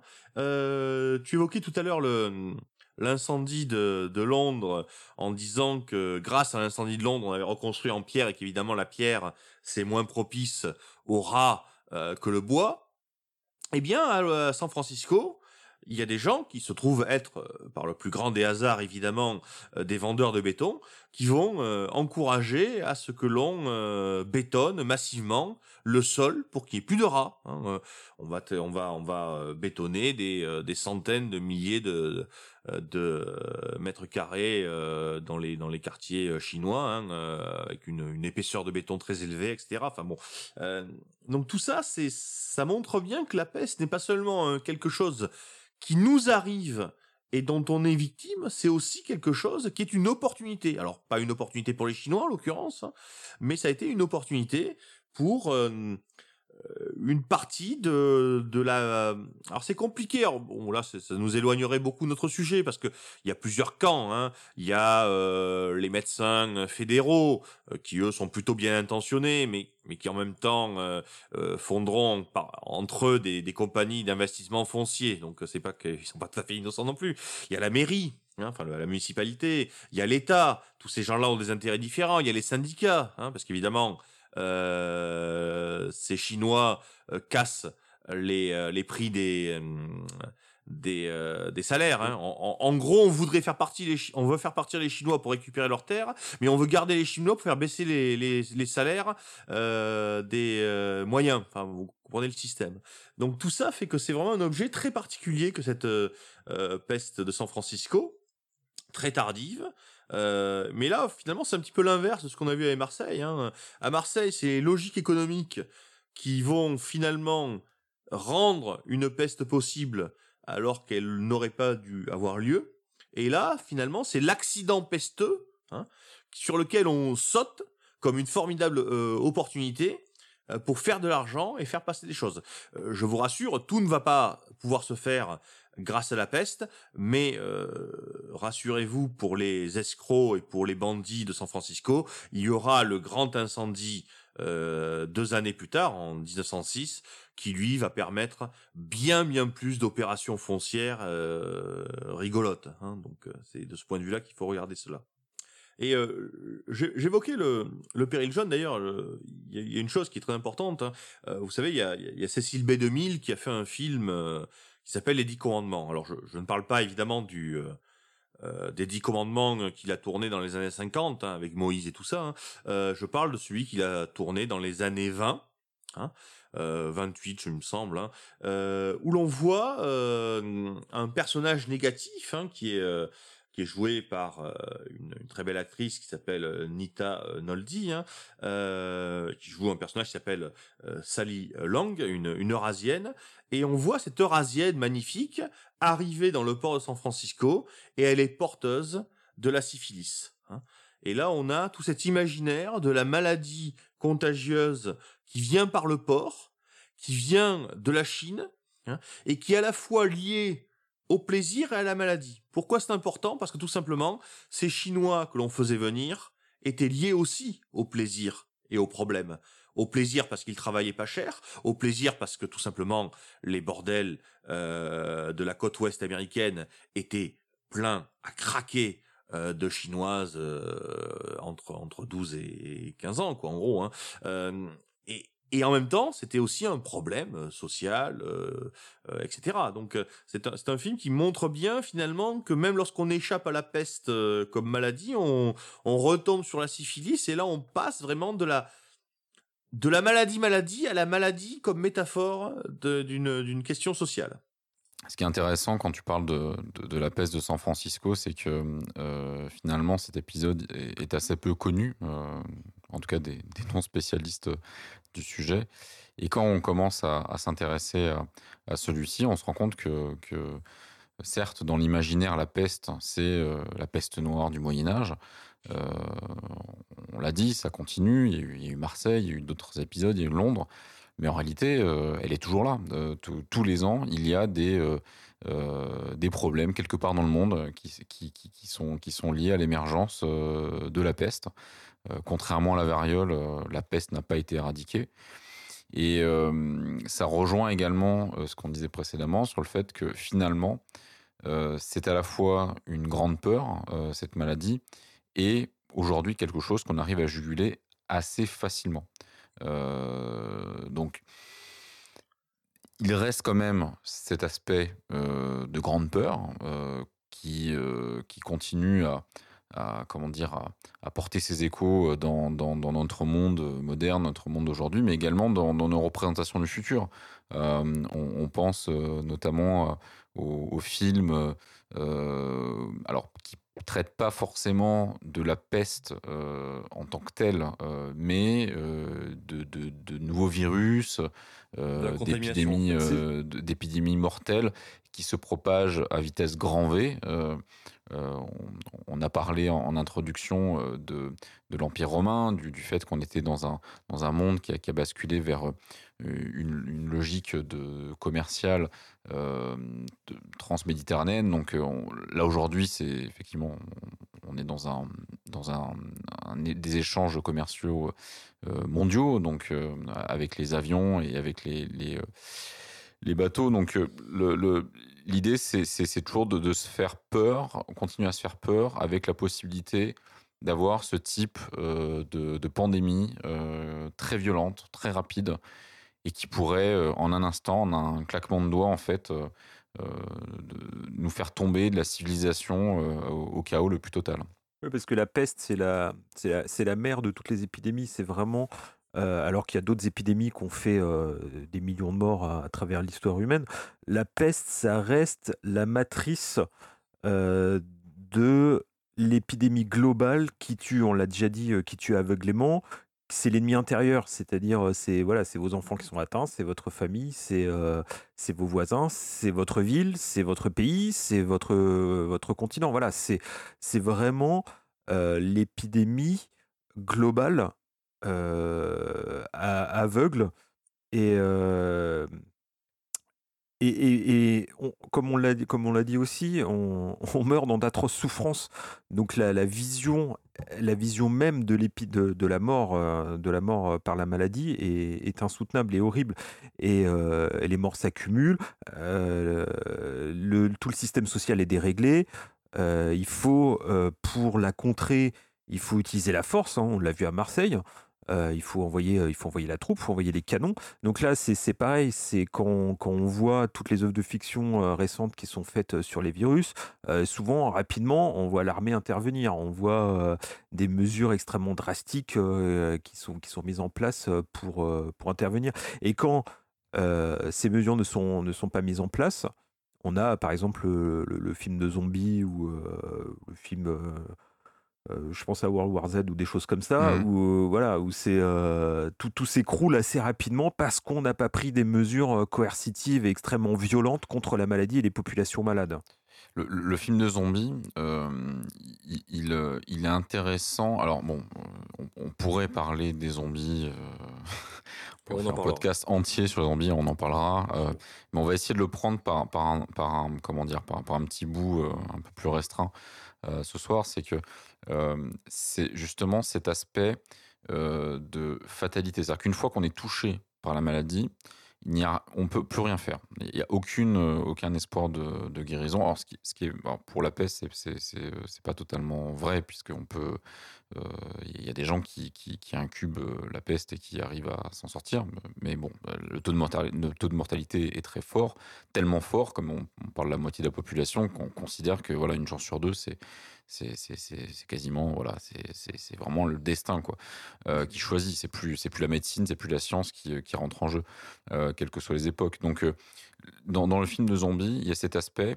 Une fois qu'on est contaminé, on doit gérer euh, l'exclusion euh, voir euh, la violence envers euh, les gens qui sont contaminés, même si ces gens-là sont nos voisins ou sont notre propre famille, nos parents, nos enfants, etc. Donc il y, a- quand même cette relation-là. Enfin, je trouve, euh, on peut faire un, pont comme ça, peut-être un peu, un peu ambitieux, hein, en- entre cette l'imaginaire de la peste et ce qu'on retrouve aujourd'hui dans les grandes peurs, euh, notamment dans, dans- les films de zombies, dans ce qu'on projette sur un futur euh, chaotique, noir, désespérant, euh, lié à cette, cette propagation de pandémie avec, lequel on, avec laquelle on doit uniquement, enfin, qu'on ne peut, qu'on ne peut pas vraiment juguler autrement que par l'exclusion et la violence. Quoi. Et puis si tu regardes le film de zombies, en règle générale, je suis en train d'y réfléchir là, il y en a aucun. Je j'ai pas trouvé d'exemple en, en- cherchant dans mes références. Il y en a aucun où le virus zombie est guéri. Et là c'est là c'est pareil, voilà, on c'est Mmh. euh, c'est la résultante de la peste. La peste, euh, elle n'est pas guérie, elle disparaît d'elle-même. Et, euh, et, et les films rarement abordent ce sujet. Comment le survivant va s'en sortir, comment machin. Ce serait mais- anti-dramatique. oui, c'est- c'est- mais ça se rend, oui, ça se rend très dramatique, mais voilà, c'est- ça, ça veut bien dire quelque chose à un moment ou un autre. C'est que cette, voilà, cette peste, elle a laissé ça dans, dans nos imaginaires collectifs. C'est que c'est une maladie. euh, la maladie, elle est là. et il faut, il faut vivre et mourir avec. En- tout cas, cette évocation du, du film d'horreur me, me fait songer euh, à un film d'horreur ancien qui est le, le Nosferatu de, de Murnau, où, effectivement on voit bien l'arrivée de Nosferatu, hein, euh, Dracula en fait, hein, euh, pour des, des, des, questions de droit, il a appelé Nosferatu, arrive dans son bateau avec euh, les rats, hein, la peste et le vampire, et l'horreur arrivent tout ensemble. Donc ce lien entre l'horreur, le, la contamination et la métaphore euh, euh, pesteuse est quelque chose euh, d'ancien, véritablement, puisqu'évidemment, avant, avant Nosferatu, il y a le roman de Bram Stoker, donc il y a, une, longue fréquentation de, de cette horreur populaire, de l'horreur de la culture populaire et de l'imaginaire de la maladie.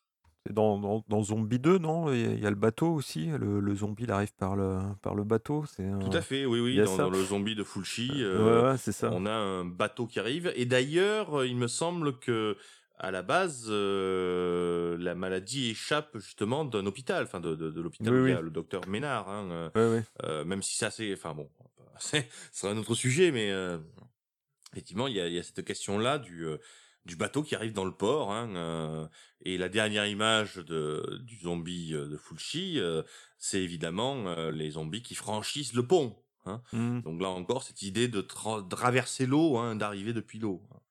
quelque chose qui est qui est euh, très Dans, très notre, euh, dans notre inconscient collectif, ouais. Et puis fait. Dracula, Dracula, il arrive de l'Est aussi, voilà, il arrive de contrées éloignées, Ouais, ouais, ouais. euh, c'est une créature plus ou moins exotique, euh, il est, pas- voilà, c'est la, la contamination vient d'ailleurs. hein. La, la, la mer, euh, ouais, puis, puis, puis la mer, c'est euh, c'est- c'est- c'est la première des autoroutes euh, euh, historiquement. Donc, euh, on, on voit bien que c'est c'est lié quand même à ces, euh, à, à ces, euh, ces sauts euh, qui sont réalisés très rapidement d'une d'une région du monde à l'autre. Euh, c'est permis grâce à ça, euh, grâce aux, aux nouveaux moyens technologiques, euh, donc de l'Antiquité jusqu'à nos jours.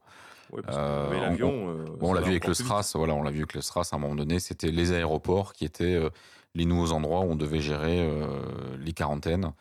Euh, Alors le SRAS, il y a, y y une anecdote intéressante sur le SRAS, hein, c'est qu'on euh, on avait fermé les aéroports euh, de, c'était c'était où le SRAS C'était à Hong Kong, non? C'était euh, dans, Ouais, c'est vrai, dans oui, toutes, ces, toutes ces zones-là.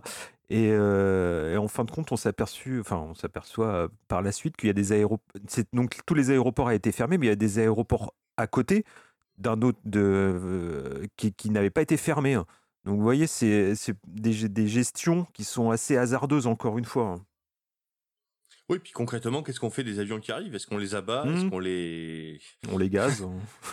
Non, mais c'est assez. euh, le- Il, il faut pas s'imaginer euh, quand on s'indigne ou qu'on s'effraie des mesures prises par le régent euh, euh, au début des années 1720. euh, il faut s'imaginer les mesures que nous serions capables de prendre, nous autres euh, moderne si nous étions confrontés à la chose. Après tout, pensez euh, aux euh, milliers de porcs enterrés vivants, euh, pensez euh, au- à l'extermination des canards ou ce genre de choses, pensez à toutes ces mesures Mmh. qui sont prises dans le cadre de la prophylaxie animale, hein, le- le- le- le- l'abattage systématique des moutons à l'époque de la tremblante du mouton, eh bien, faut jamais oublier que lorsqu'on fait ça avec des moutons, avec des vaches, avec des canards, avec des cochons, on le fait pour des raisons économiques.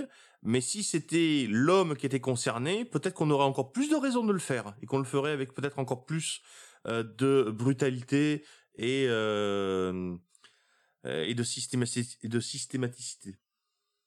Ça me paraît une, une belle idée, une belle et grande idée, Oui, très euh, optimiste. bah, oui, mais bon, enfin, euh, on a tous vu dans les films de zombies euh, qu'on laissait les gens euh, suspects d'être mordus dehors, qu'on Oh, qu'on les abat, hein, enfin, même qu'on- oui, ou qu'on ou qu'on- effectivement qu'on tue préventivement d'une balle dans la tête des gens qui ne sont pas Mhm. zombies. pour éviter qu'ils deviennent. Donc Ouais. on voit bien, au-delà de la fiction, encore une fois, souvenez-vous de ces images de fosses gigantesques où l'on faisait brûler des, des milliers de moutons.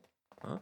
Alors en Europe, euh, au moins on tuait les animaux avant de les, de les, euh, de les, de les enterrer ou de les brûler. Euh, dans d'autres pays, en Corée, etc., on enterrait les animaux vivants. Hein. Dans certains élevages de, de poulets, lorsqu'il y a des problèmes de ce type-là, on remplit les, les, les, les salles d'élevage avec de la mousse toxique. Hein, euh, la mousse toxique et corrosive, donc euh, les, poulets euh, par, dizaines de milliers meurent étouffés et, et quasiment euh, digérés vivants par cette espèce de, mousse euh, euh, corrosive. Hein. Tout cela, euh, c'est quelque chose qui, existe. Je, me souviens d'un récit euh, d'une euh, d'une intervention dans une ferme qui avait eu lieu en Angleterre au moment de la tremblante du mouton. Alors euh, la tremblante du mouton, c'est une maladie du mouton, enfin peu importe. hein. Donc euh, on était dans les années 90, je pense, ou début des années 2000 même. hein. Et euh, eh bien, le fermier avait un canari. Eh bien, on a tué le canari. Hein. On a tué le canari. On a tué le chat, on a tué le chien, on a tué le canari. Euh, voilà, donc euh, comprenez bien que là, la, peur de la contamination, c'est la peur qui vraiment peut pousser l'homme à aller très très loin. hein. On pourrait aussi évoquer, euh, même si encore une fois ça nous éloignerait euh, beaucoup de notre sujet, euh, et en même temps peut-être pas tant que ça, euh, évoquer les travaux de gens comme Christian Ingrao ou Johan Chapoutot sur l'imaginaire médical euh, de la Waffen-SS, de la SS, de la SD, euh, notamment sur le front de l'Est. hein.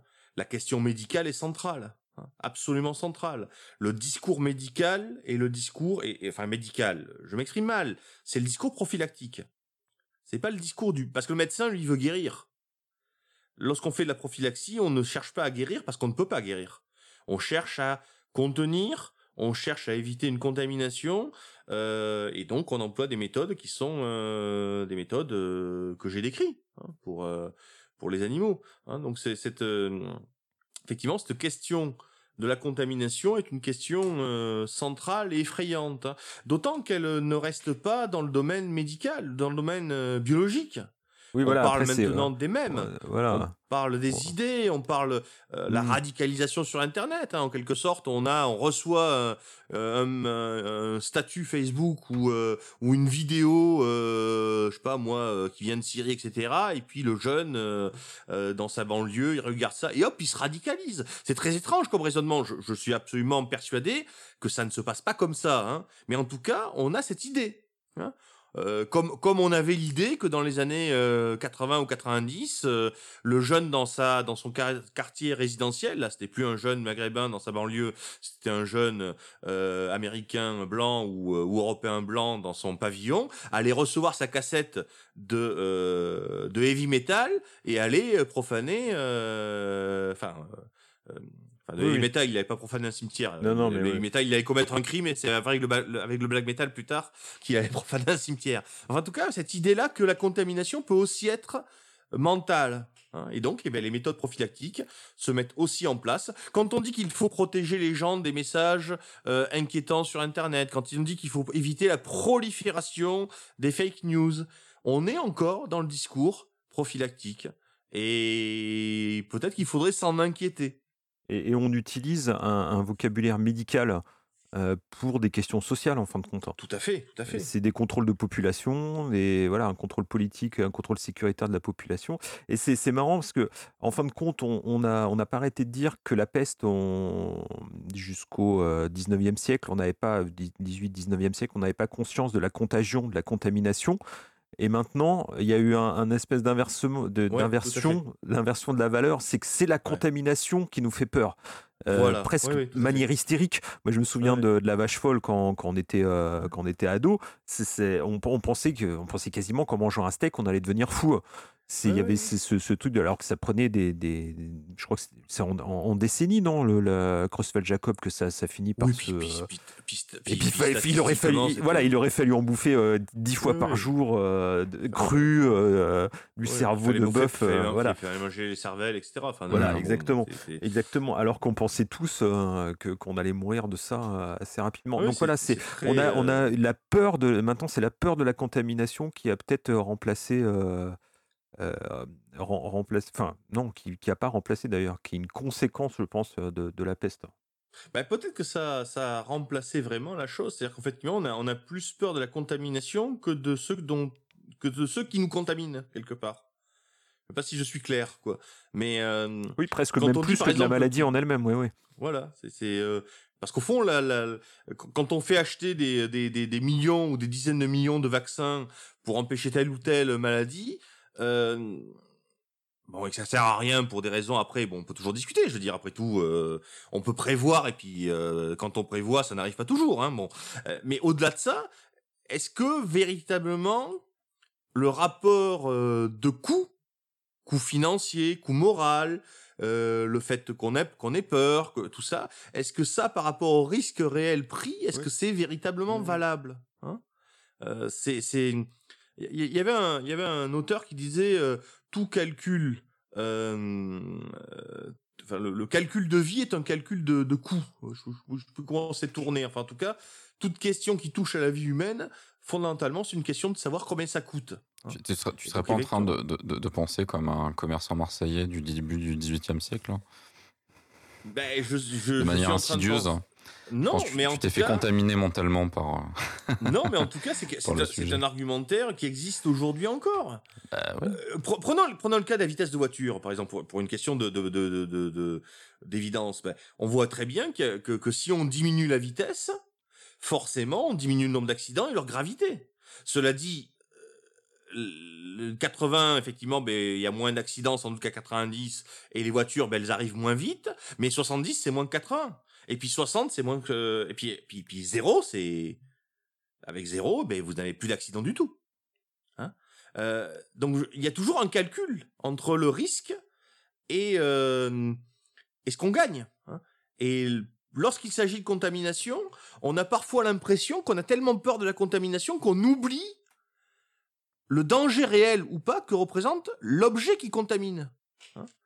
Lorsqu'on parle des fake news et qu'on veut faire des lois très compliquées, que l'on veut diffuser des algorithmes, etc., euh, peut-être qu'il y a d'autres raisons, hein, ça c'est un problème. hein. Mais en tout cas, concrètement, qu'est-ce qu'on en Est-ce que c'est vraiment si grave que ça qu'un site euh, vu par quelques euh, dizaines de milliers de personnes raconte des conneries? Je veux dire, tout le monde raconte des conneries. Je veux dire, personne n'en est jamais mort. Ou plus moins, si, on meurt des fois parce qu'il y a des conneries qui sont racontées, mais bon, voilà, je veux dire, hein Euh, est-ce que, est-ce que, est-ce que, est-ce que le, le, la peur de la contamination, je, je maintiens là-dessus, est-ce qu'elle n'est pas devenue une peur euh, d'un, d'un, d'un médium, d'un, d'un, d'un, tr- d'un, d'un intermédiaire, voilà. Nous avons peur de l'intermédiaire, nous avons peur de la contamination et non plus de ceux qui contaminent.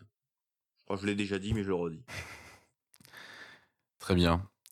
Euh, rien d'autre à ajouter? Non, non, ça va, on a fait le tour, je pense. Formidable. Euh, on va s'arrêter là pour ce soir.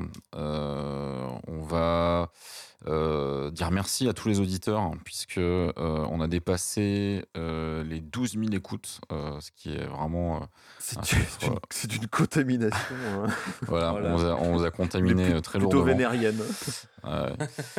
Nous sommes une MST, oui. Exactement. Euh, donc euh, encore merci euh, à ceux qui nous écoutent, qui nous soutiennent euh, sur Facebook, sur Qui Twitter, nous supporte, ouais. qui nous supportent dans, tout- dans- dans tous les sens du terme. Voilà.